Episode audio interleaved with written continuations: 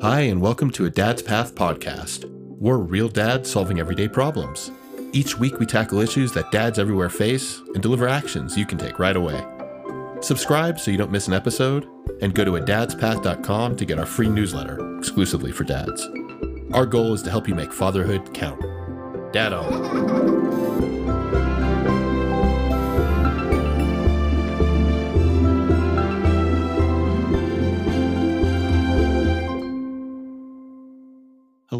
Welcome to another episode of a Dad's Path podcast. I'm Will Bronstein. Today I'm here with Eva Klein, a certified infant and child sleep consultant and founder of mysleepingbaby.com. After having one baby who slept, well, like a baby, her second was the opposite. I'll let Eva pick up the story from there, but welcome, Eva. Hi, Will. Thanks so much for having me. Thanks for coming. Did I get that right? One was an easy sleeper, the other A hundred percent. You got it bang on. So, you know, baby number one was one of those babies that just makes you look like the best parent in the entire world. like you just got this all under control and you're a genius. And then a couple of years later, when my middle child was born, that was when I went, oh, this is what everyone's talking about when they're talking about babies who cry all the time and need to be held constantly and don't sleep and don't exactly make you feel like the best mom in the entire world either. And so she was that baby that sort of accidentally got me into the business of sleep consulting because when she was four months old, she was that baby that did not sleep and was waking me up every 90 minutes all night long. And despite the fact that I live in Canada and was on mat leave, at the time, I still did not feel like a normal functioning human, despite the fact that I wasn't going to work, that I was home, but I still just felt like a shell of myself. And so that's sort of what accidentally got me into this. And uh, here I am today. That middle child of mine is now nine. Oh, awesome. and then uh, and then we had a third uh, a few years later who's now four. Yeah. So just, I mean, you said some really interesting things there because sleep is obviously so, so important for you and for us. You know, we don't get enough of sleep. We just can't act normal. And then obviously for our babies, right? The same thing. If they're not sleeping, then they're not going to be feeling good. Mm-hmm. But you said something which I think is really touching that it makes you feel like you're not a good mom or you're not a good parent, right? Right. And I think that's a easy trap to fall into just for first time parents here, first time dads listening know, like, what am I doing wrong? Like, this baby's crying all the time. And it's just, you know, that's not true, right? Right. No, a hundred percent, a hundred percent. At the same time, though, you know, I will say that given that I was so sleep deprived at the time, I knew that I was not the best version of myself for my baby, for my toddler, and for my husband. You know, I was literally in sheer survival mode, just trying to keep my head above water. So, a hundred percent, it does not make you a bad parent whatsoever to not know what your baby needs every second of every day because, you know, some of these babies are very difficult. Some these babies can be really challenging to figure out why they're crying all the time and why they won't sleep and why they won't eat and, you know, why all these things are happening. So that's definitely not your fault whatsoever, nor is it your fault that you are chronically sleep deprived and you can barely recognize yourself. At the same time, I wasn't willing to just accept that as my, you know, indefinite reality, you know, just waiting for the baby to outgrow this. I couldn't live like that in the grand scheme of things. And so that's why I took matters into my own hands and figured out what was going on so that I could feel like a normal functioning human again. Yeah, no, I mean, good for you. So, what, what kind of training did you do? How did you become a sort of expert here? Yeah. So basically, when I decided, I when I had this eureka moment, and I remember, you know, calling my husband at the office and telling him, I think I want to launch a side business to become a sleep consultant. You know, a side business, given that I was a lawyer, I am a lawyer still. I'm a member in good standing of the Law Society of Upper Canada, still, otherwise known as Ontario. And the idea was never for me to leave law because, I mean, who the hell does that? You know, only crazy people we'll do something like that. It was just sort of meant to be, you know, a fun side gig. That's all. So what I ended up doing was I was on mat leave. I had a 12 month maternity leave. And so I had about, you know, six, seven months to be able to dedicate to a certification program. That's what it was. It was an online certification training program that I was able to go through on my own time while the baby was napping and, you know, when she would go down for the night. And so by the time she was one and I went back to work, I had this side business launched. Wow. But the real training from there, I would say, is the 2000 plus families that I have worked with over time, because really the vast majority of what you learn in this sort of thing is on the go, like on the job, you know, seeing day in and day out what's working, what doesn't work, so that you just get better from there. Awesome. Yeah, I'm sure with all that experience, that's worth its weight in gold. So, sleep training is one of those terms like a lot of us have heard, but maybe don't fully understand what it means. I mean, is it kids of all ages? Is could you talk about what it is and start there? That's a great question. So, I define sleep training as teaching anyone, teaching a baby, a toddler, or a preschooler how to sleep independently. So, the reason why we sleep train and we teach our little ones how to fall asleep without help is because how we fall asleep initially is often what sets the tone for the rest of the night. So, if a baby, for example, is falling asleep, needing to be rocked, needing to be held, needing, you know, to be nursed, bottle fed, or maybe you have a preschooler that needs you to lie down next to them in bed until they fall asleep. There's nothing inherently wrong or bad about any of this. I just want to preface this by saying that there's no judgment here whatsoever. But from a sleep standpoint, if your goal is to be able to maximize your little one's sleep, get proper stretches when they're younger, get them sleeping straight through the night when they're older, that's likely going to get in the way of things because there's nothing stopping your little one from waking up at the end of a sleep cycle throughout the night, needing you to come back and help them go back to sleep. Versus when they know how to fall asleep on their own to begin with, just like you and I, it means that they can then learn how to keep themselves asleep the way that you and I can. So when we wake up at the end of a sleep cycle, we don't even remember most likely. We just roll over and go right back to sleep. And that's ultimately what my people want for their little ones so that they're either sleeping straight through or just waking up to eat only to then go right back to sleep until the morning. So that's what sleep training is in a nutshell. A lot of people think that it needs to involve putting your little one in their crib or bed, say goodnight, leave leave the room and just not go back in and just let them, you know, scream their brains off. So I want to just address that for a second, you know, and make two very important points about this. Number one, and that is that teaching your little one how to sleep independently does not need to involve doing something cold turkey like putting your baby in the crib and leaving. There are many other approaches that you can use to get you from point A to point B, like a gradual withdrawal method, where maybe instead of rocking your little one, you're sitting next to them until they fall asleep and supporting them through this process, gradually moving further and further away with time. You could also use, you know, a time check system where you put them in the crib, you leave, but then you check on them at certain intervals. So your little one does not need to be going through this process process completely alone if that feels outside of your comfort zone. And then at the same time, when it comes to, you know, those night wakings, a lot of people will say to me, well, I don't want to be getting rid of my little one's night feeds. You know, he's only four months old. He still needs to eat at least once. And I would agree with that, that the vast majority of those four month olds, you know, still need that one feed, you know, sometime in the middle of the night. And so we can still sleep train your little one while respecting respecting any nighttime nutritive needs they might have. But that might also involve weaning them off of some of the unnecessary feeds that they're waking up for. I can tell you from experience, personal experience, that waking up with your four month old once a night versus five times a night is a different ballgame. So that's what I want to emphasize here is that there's no one size fits all approach. There are many other options than just cry it out. And sleep training does not need to involve removing all of your little ones' night feeds if they're not ready and if you're not ready. Awesome. I appreciate that. How long are sleep cycles? It feels like something I should know. Is it different for adults and kids and babies? So, on average, an infant sleep cycle is about 45 minutes long.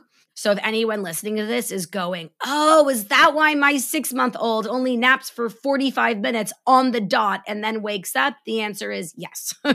and so, you know, that six month old that we're talking about here, if that six month old is not falling asleep completely by themselves, then it means that there is a higher likelihood that they're going to wake up after only 45 minutes because it's the end of a sleep cycle and they don't know how to put themselves back to sleep without help a toddler preschooler sleep cycle is typically about 60 to 75 minutes long and an adult sleep cycle is about 90 to 100 minutes long. But they all follow a similar pattern of starting off in lighter sleep transitioning into deeper sleep and then transitioning back into later sleep before either putting themselves back to sleep or waking up Awesome. No, thank you. That's really interesting. Another specific question, actually. What about pacifiers? You know, you mentioned like rocking, things like that. Yeah. Are pacifiers okay, or is that the kind of thing Good question. So the answer is it depends. This is like the l- annoying lawyerly answer, but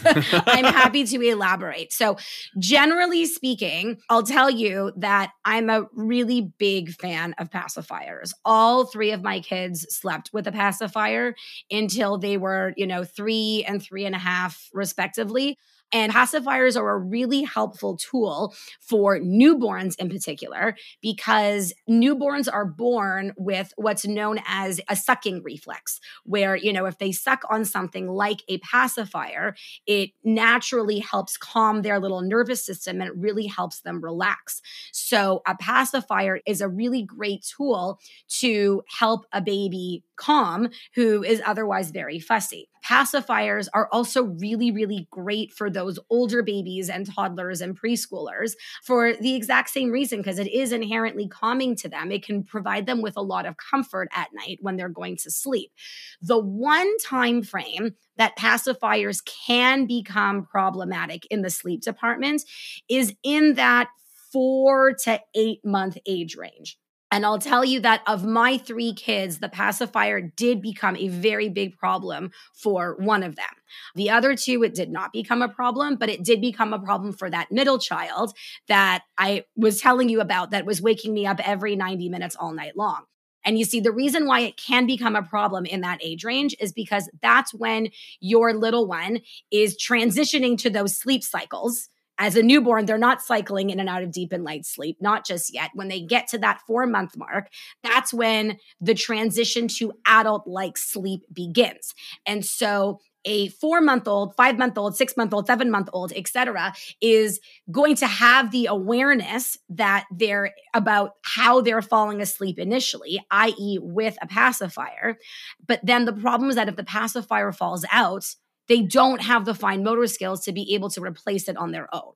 And so that's when you could get yourself into trouble needing to find that pacifier and put it back in their mouth all night long to help them go back to sleep. So, with my first and my third, that never actually became a problem where they were four or five months old, were falling asleep with the pacifier, no problem. Or maybe they would go down with it, it would fall out at some point, and it didn't disrupt their sleep. My middle child, on the other hand, would wake up every 90 minutes for me to put that pacifier back in her mouth. So you're asking me, is the pacifier a problem? Well, it depends. When your little one is waking you up every 90 minutes all night long, I would argue that it's a problem. and so in that situation, I had no choice but to chuck that pacifier out the window because it was either going to be myself or the pacifier. Right. So I chose the pacifier. Um, but uh, I will just also emphasize that I did, I kept it for the daytime because it's still a really helpful tool when your baby is awake and fussy or in the car or in the stroller and, you know, tends to get cranky. It's very, very helpful in that sense. Plus, what by the time she did reach that eight month mark, her fine motor skills became a lot stronger that I was able to reintroduce the pacifier for sleep at bedtime at nighttime. And it wasn't a problem because she was able to retrieve it on her own. And then from there, she slept with it until I got rid of it when she was three and a half and more than ready for it. So overall, I am a very big fan as long as it's used as a tool and not as a crutch meaning you don't want to find yourself constantly putting it in your little one's mouth, then that's obviously causing problems in the sleep department, and we don't want that. Awesome. Yeah, that makes a lot of sense. That's a great answer. Thank you. And great distinction of, you know, where your child is in their in their sleep development. Yes. So would you, I guess, what age on average would you would you suggest starting someone with sleep training? Would it be like 4 months, 5 months then that early or earlier? That's a good question. So, generally speaking, the answer is when you are ready. That's when can you begin to sleep train your little one? Yeah, 16 weeks and up is absolutely when, if your little one is relying on a lot of help to fall asleep, we can jump in and intervene and, you know, and begin to introduce independent sleep skills by that stage. That being said, I wouldn't say that you should because, and again, this is like you can take the lawyer out of law, but you can't take the law out of the lawyer. So, you know, my my apologies for like yeah. being nitpicky about the language, but the language is is very important. You know, could versus should versus would. I would never say that someone should be, you know, doing anything at any stage because it's not for me to tell someone, you know, whether or not something is working. When should someone intervene and make changes? When the status quo is not working for them and they're not happy with the status quo and they want to you know introduce some new routines and get their little one sleeping like a champ. I do just want to also emphasize though that just because we can't do any sleep training with newborns, with the little ones under the age of four months, it doesn't mean that we can't introduce healthy sleep habits from day one. In fact, I actually have a newborn sleep program that it's called Getting a Head Start, all about newborn sleep. And it literally teaches parents how to set their little one up for success from the very beginning so that you can hopefully, first of all, make the newborn stage as manageable as possible from the very beginning. You know, limit crying, improve daytime feeds, get actual chunks of sleep in, you know, from the very beginning. So you're not running on empty. And then from there, hopefully avoid future problems down the road. Everything in that program, that program was inspired by my third baby, my son JJ, because he was my first baby that I had as a sleep consultant. So I had already been doing this for, you know, four or five years before I had him. And so he was, you know, my little guinea pig that I was able to apply everything that I had been teaching to thousands of families to my own baby. And so not to toot my own horn, but I will just say that by the time he was six weeks of age, he was consistently sleeping eight hour stretches day in and day out at nighttime for me. And so when I posted about this in my Facebook group, a lot of the moms in my group were like, say what? Like what what is this? I'm not teach me this. How do I do this? I, I also have a six week old and he's waking up every two hours. What's the secret sauce here? And so that inspired me to basically, you know, create a program so that you don't just have to, you know, live through the equivalent of a dumpster fire for four months before you can actually make changes.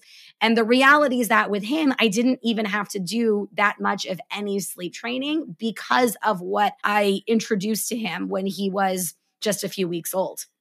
No, that's fantastic. And I know you also offer a free masterclass for our, our listeners. So I'm going to put that in the show notes as well. Amazing. Because you're right. I mean, the, the earlier you start, the better. Yes. Developing, you know, any kind of habits, whether we're talking about food or sleeping. And sleep training tends to be, again, to stereotype, which I which I do on every show, more led by the moms. And yeah. so if that's something that as dads we can come in, not necessarily leading, but with more information and resources like your site, you know, mysleepingbaby.com or there's a lot of resources, but you know, I think doing that research is worth its weight, you know. For sure, 100%. I mean, especially if mom is breastfeeding, for example, and she's the one doing all the night feeds because she's breastfeeding, she's going to be a lot more tired the next day and probably way too bleary eyed to, you know, be doing any research. So I think that dad can play a really important role here in sort of, you know, coming up with a plan because hopefully in that situation, like dad's brain is like a little bit more filled the next morning than mom's is.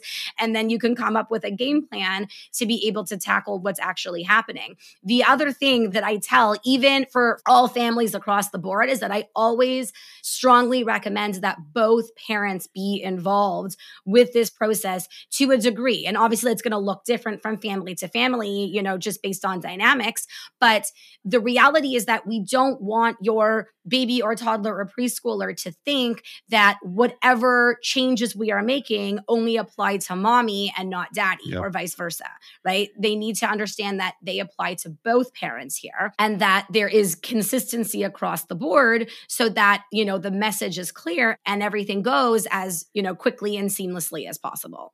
I like that. No, absolutely. Yeah, I push that all the time. I mean, dads need to be involved just as much as as moms. So that's Yes. That's awesome. A hundred percent. And this is even if mom is continuing to breastfeed, that practically speaking is likely going to mean that there will be a breastfeeding session involved with your little one's bedtime routine, but it's not going to be the entire bedtime routine. It'll likely be, you know, near the beginning, but then afterwards, there's still, you know, the bath, pajamas, a story, a song, some quiet play, whatever your routine looks like. And then placing your little one into their crib or bed, you know, depending on the age and stage, is something that dad can and should be doing, you know, just as much as mom. And I find that for the breastfeeding moms in particular who are just feeling so exhausted and depleted from, you know, feeling like, feeling like a cow, first of all, you know, feeling like it's just this, you know, all you can eat buffet situation and that they are stuck at home, can't go anywhere because they're the only ones that can get baby to sleep.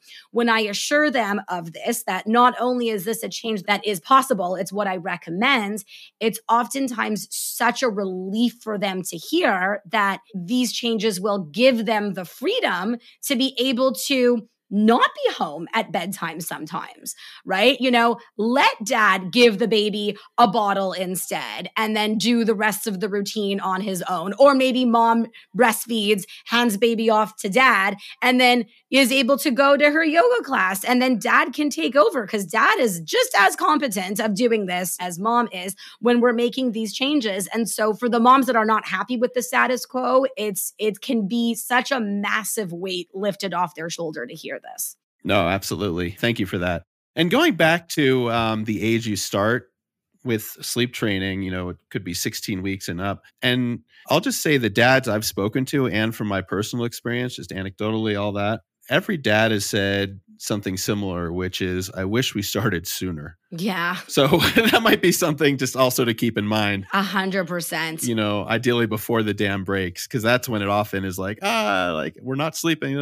So why did we wait this long? Yeah. Or it's, you know, very often I'll hear parents, you know, naturally they'll feel hesitant. It's a change. They know their little one's gonna be upset. And, you know, it's not, it's not enjoyable, you know, to have your little one upset making these changes.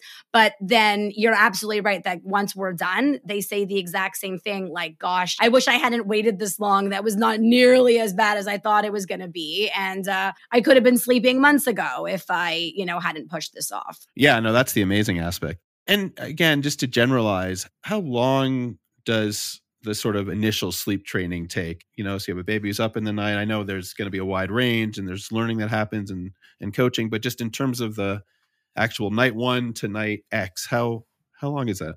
So, when everything is done consistently and correctly, and that's important, right? Because a lot of people will say, you know, oh, I tried doing XYZ and I stuck with it consistently, you know, for five days, 10 days, a month, and we were still getting, you know, tons of crying at bedtime. Consistency is only going to get you so far if what you're doing also isn't correct right? It needs to be addressing your sleep plan, whatever it is that you're implementing, needs to be properly addressing all the puzzle pieces simultaneously. It's not just a matter of putting the baby in the crib and executing a sleep training method of choice because everything leading up to bedtime needs to be down pat first. Otherwise, the sleep training might be bound to fail before it begins, or it's a crapshoot at best in terms of what it's going to look like.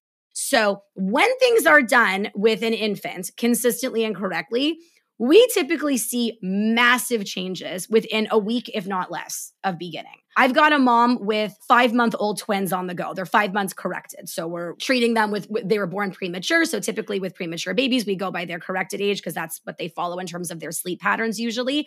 And we just started the sleep training portion of things about four or five days ago. And these five month old babies, both of them just slept 10 and a half hours straight last night. Wow. That's awesome. So it's funny. They both slept. The parents did not sleep 10 and a half hours because they both kept waking up over and over and over again. Is one of them going to wake up? Why aren't they waking up? They're like afraid to go back to sleep because you know that 10 minutes later they're going to wake up and they never actually did. Right. So this is what I mean, where these are the types of results that you can expect to see in a very short period of time. That's the truth. Like, this is not the kind of process when you're dealing with a baby that should ever be taking weeks and months on end to actually complete with a toddler or a preschooler, it might be a little bit longer. You know, it might be a two week long process, let's say, because, you know, we're dealing with like a walking, talking human that, you know, has an opinion and knows how to tantrum at that point. You know, that's really their specialty at a certain stage. And so they have more energy and like wherewithal to push back against whatever changes that we are making. And of course, it means that we can support them and be there with them through these changes while remaining firm, but it might just take a little bit longer. You know, of course, still recognizing that a two week long period is like a blip in your time span over the next number of years when it comes to how significant these changes are going to be when you actually make them. No, absolutely. Absolutely. So, yeah, you brought up something interesting with preschoolers and toddlers. What are more subtle signs that you need some sleep training? You know, obviously, if your baby's up every 45 minutes and you need to rock them, okay, that's clear. Mm-hmm. But like a preschooler, if they're getting up at like 4 a.m. or something, I guess, you know, like what are signs that, are, that would be less obvious? Well, listen, if you've got a preschooler, a toddler, a preschooler, so let's say, you know, like 18 months and up is what I, you know, define as a toddler. And then preschooler is, let's say, like two and a half to three and up, by that age, your little one can absolutely should should really be sleeping straight through the night, you know, uninterrupted day in and day out. Like an average two year old usually needs about 11 hours of nighttime sleep and a two hour nap. So this is an average. Of course, you're going to have some that need more, some that need less. It's very rare to see a two year old that needs significantly less than that. No different than an average adult needs eight hours of, you know, nighttime sleep. How often do you find an adult that really truly needs five? Right? We're not, I'm not talking gets five. There's a lot of those. Right, right, right. But right. like, how many of them are actually really, truly, sincerely waking up completely well rested after five hours? A teeny tiny segment of our population that is blessed right. with three more hours to their day than, you know, the rest of us have.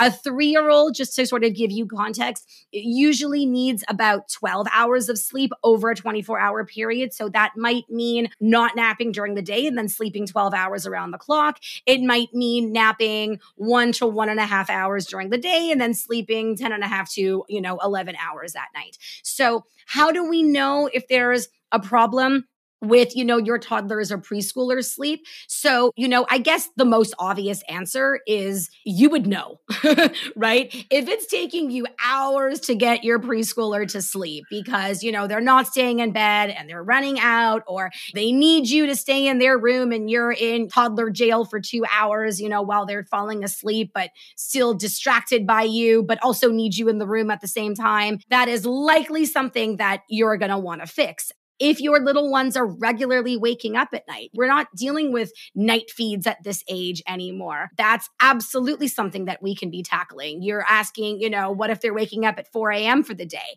So in my world, 4 a.m. is nighttime Like, no question about it. yep. You know, I, I know that there are some people out there that willingly get up at 5 a.m., you know, to go for a run or whatnot. I mean, the only thing that would ever willingly get me up at 5 a.m., I guess, is to catch a flight to Florida. But other than that, in my world, anything that is before 6, 6 30, 7 a.m. is absolutely nighttime. So if your little one is waking up at four for the day and not going back to sleep, that is very fixable because chances are your little one is not waking up at 4 a.m. well rested unless he's going to bed for like 5 p.m. the night before, which he's probably probably not, different issues then. which is likely not the case. Yeah, yeah. So um, yes, and I also just want to assure you that these are very common issues as well. They might not be talked about as much, but they're very, very common. I get almost as many parents reaching out to me for help with, you know, the 18 months plus age range as the 18 months and lower age range. Interesting. Wow.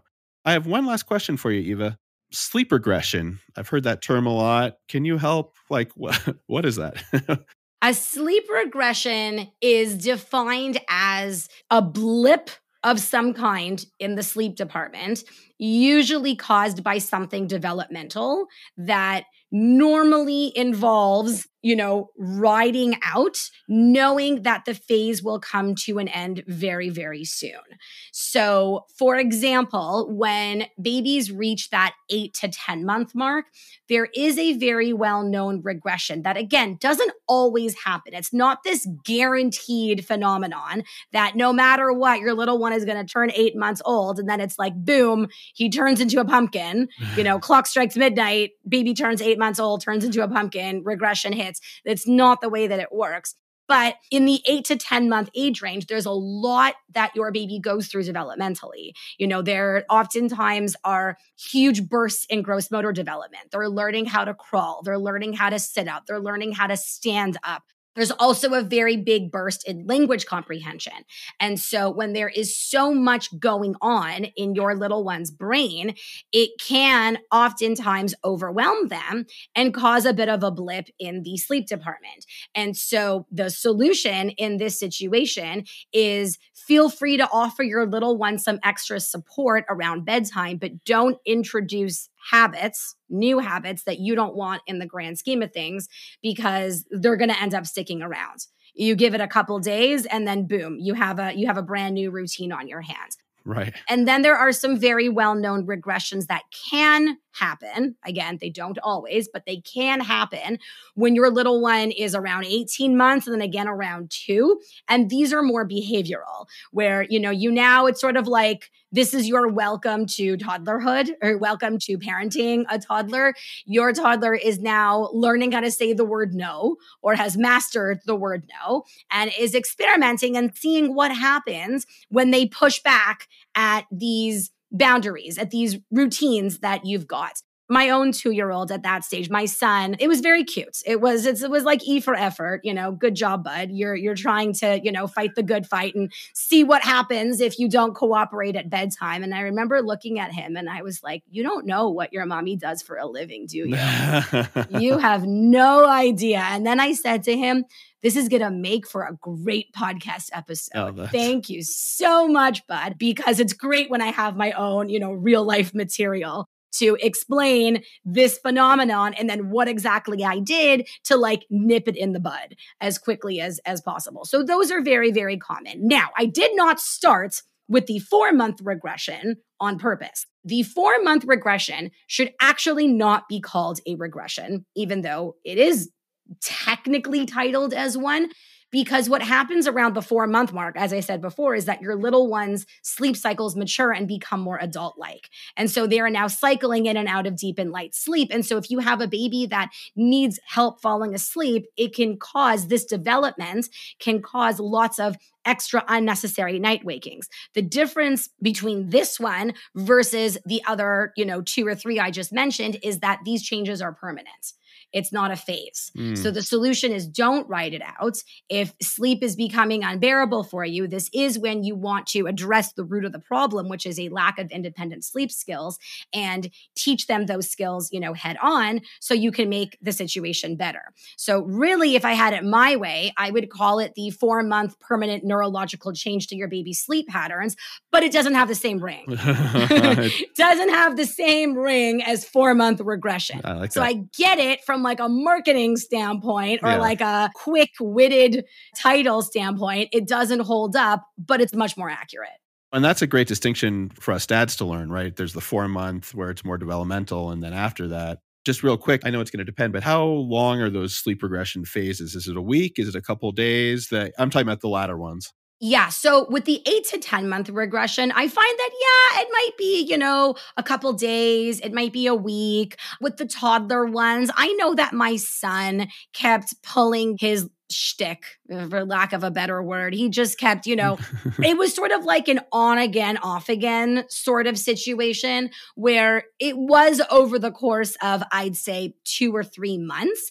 But it was much, much, much more of an off than it was an on because I would just nip it in the bud right away and not give in to his shenanigans. So, you know, maybe he would give me trouble at bedtime for like two nights in a row. And then for two weeks, he would be okay again. And then he'd give it like another, you know, kick at the can a couple weeks later. And then I'd nip it in the bud again. And then maybe a month later, he tried again. It was like that, that sort of thing. Because again, toddlers have a little bit more energy. But generally speaking, I will just say that the impact that a regression has on your little one's sleep doesn't just come down to how you address it in the moment. I would say it mainly really does come down to what your little one's sleep was like before the regression hit. That's the million dollar question.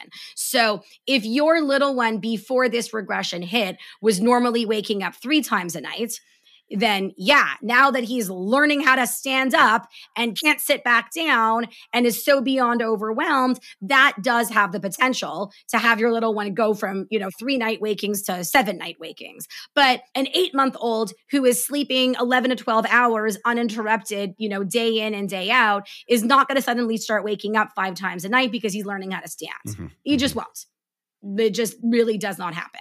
But that version of a regression might be it takes them a little bit longer to fall asleep at bedtime. It's that sort of thing. Gotcha. Understood. Wow, this has been super educational and really interesting. I've learned a lot. I'm sure our dads will as well, but I know just scratching the surface. So, yes, uh, like I said, you're offering a free masterclass, which I really appreciate for our listeners, which we'll put in the show notes. And you can go to mysleepingbaby.com. But Eva, thank you so much for joining us. Yeah, my pleasure, Will. Thanks so much for having me. All right. Take care. If you liked our podcast, please subscribe and leave us a review. If you haven't joined us yet, go to adadspath.com to get our free newsletter exclusively for dads. And do you know a friend who might like this podcast? Send it on. We want to help as many dads as possible make fatherhood count. Dad on.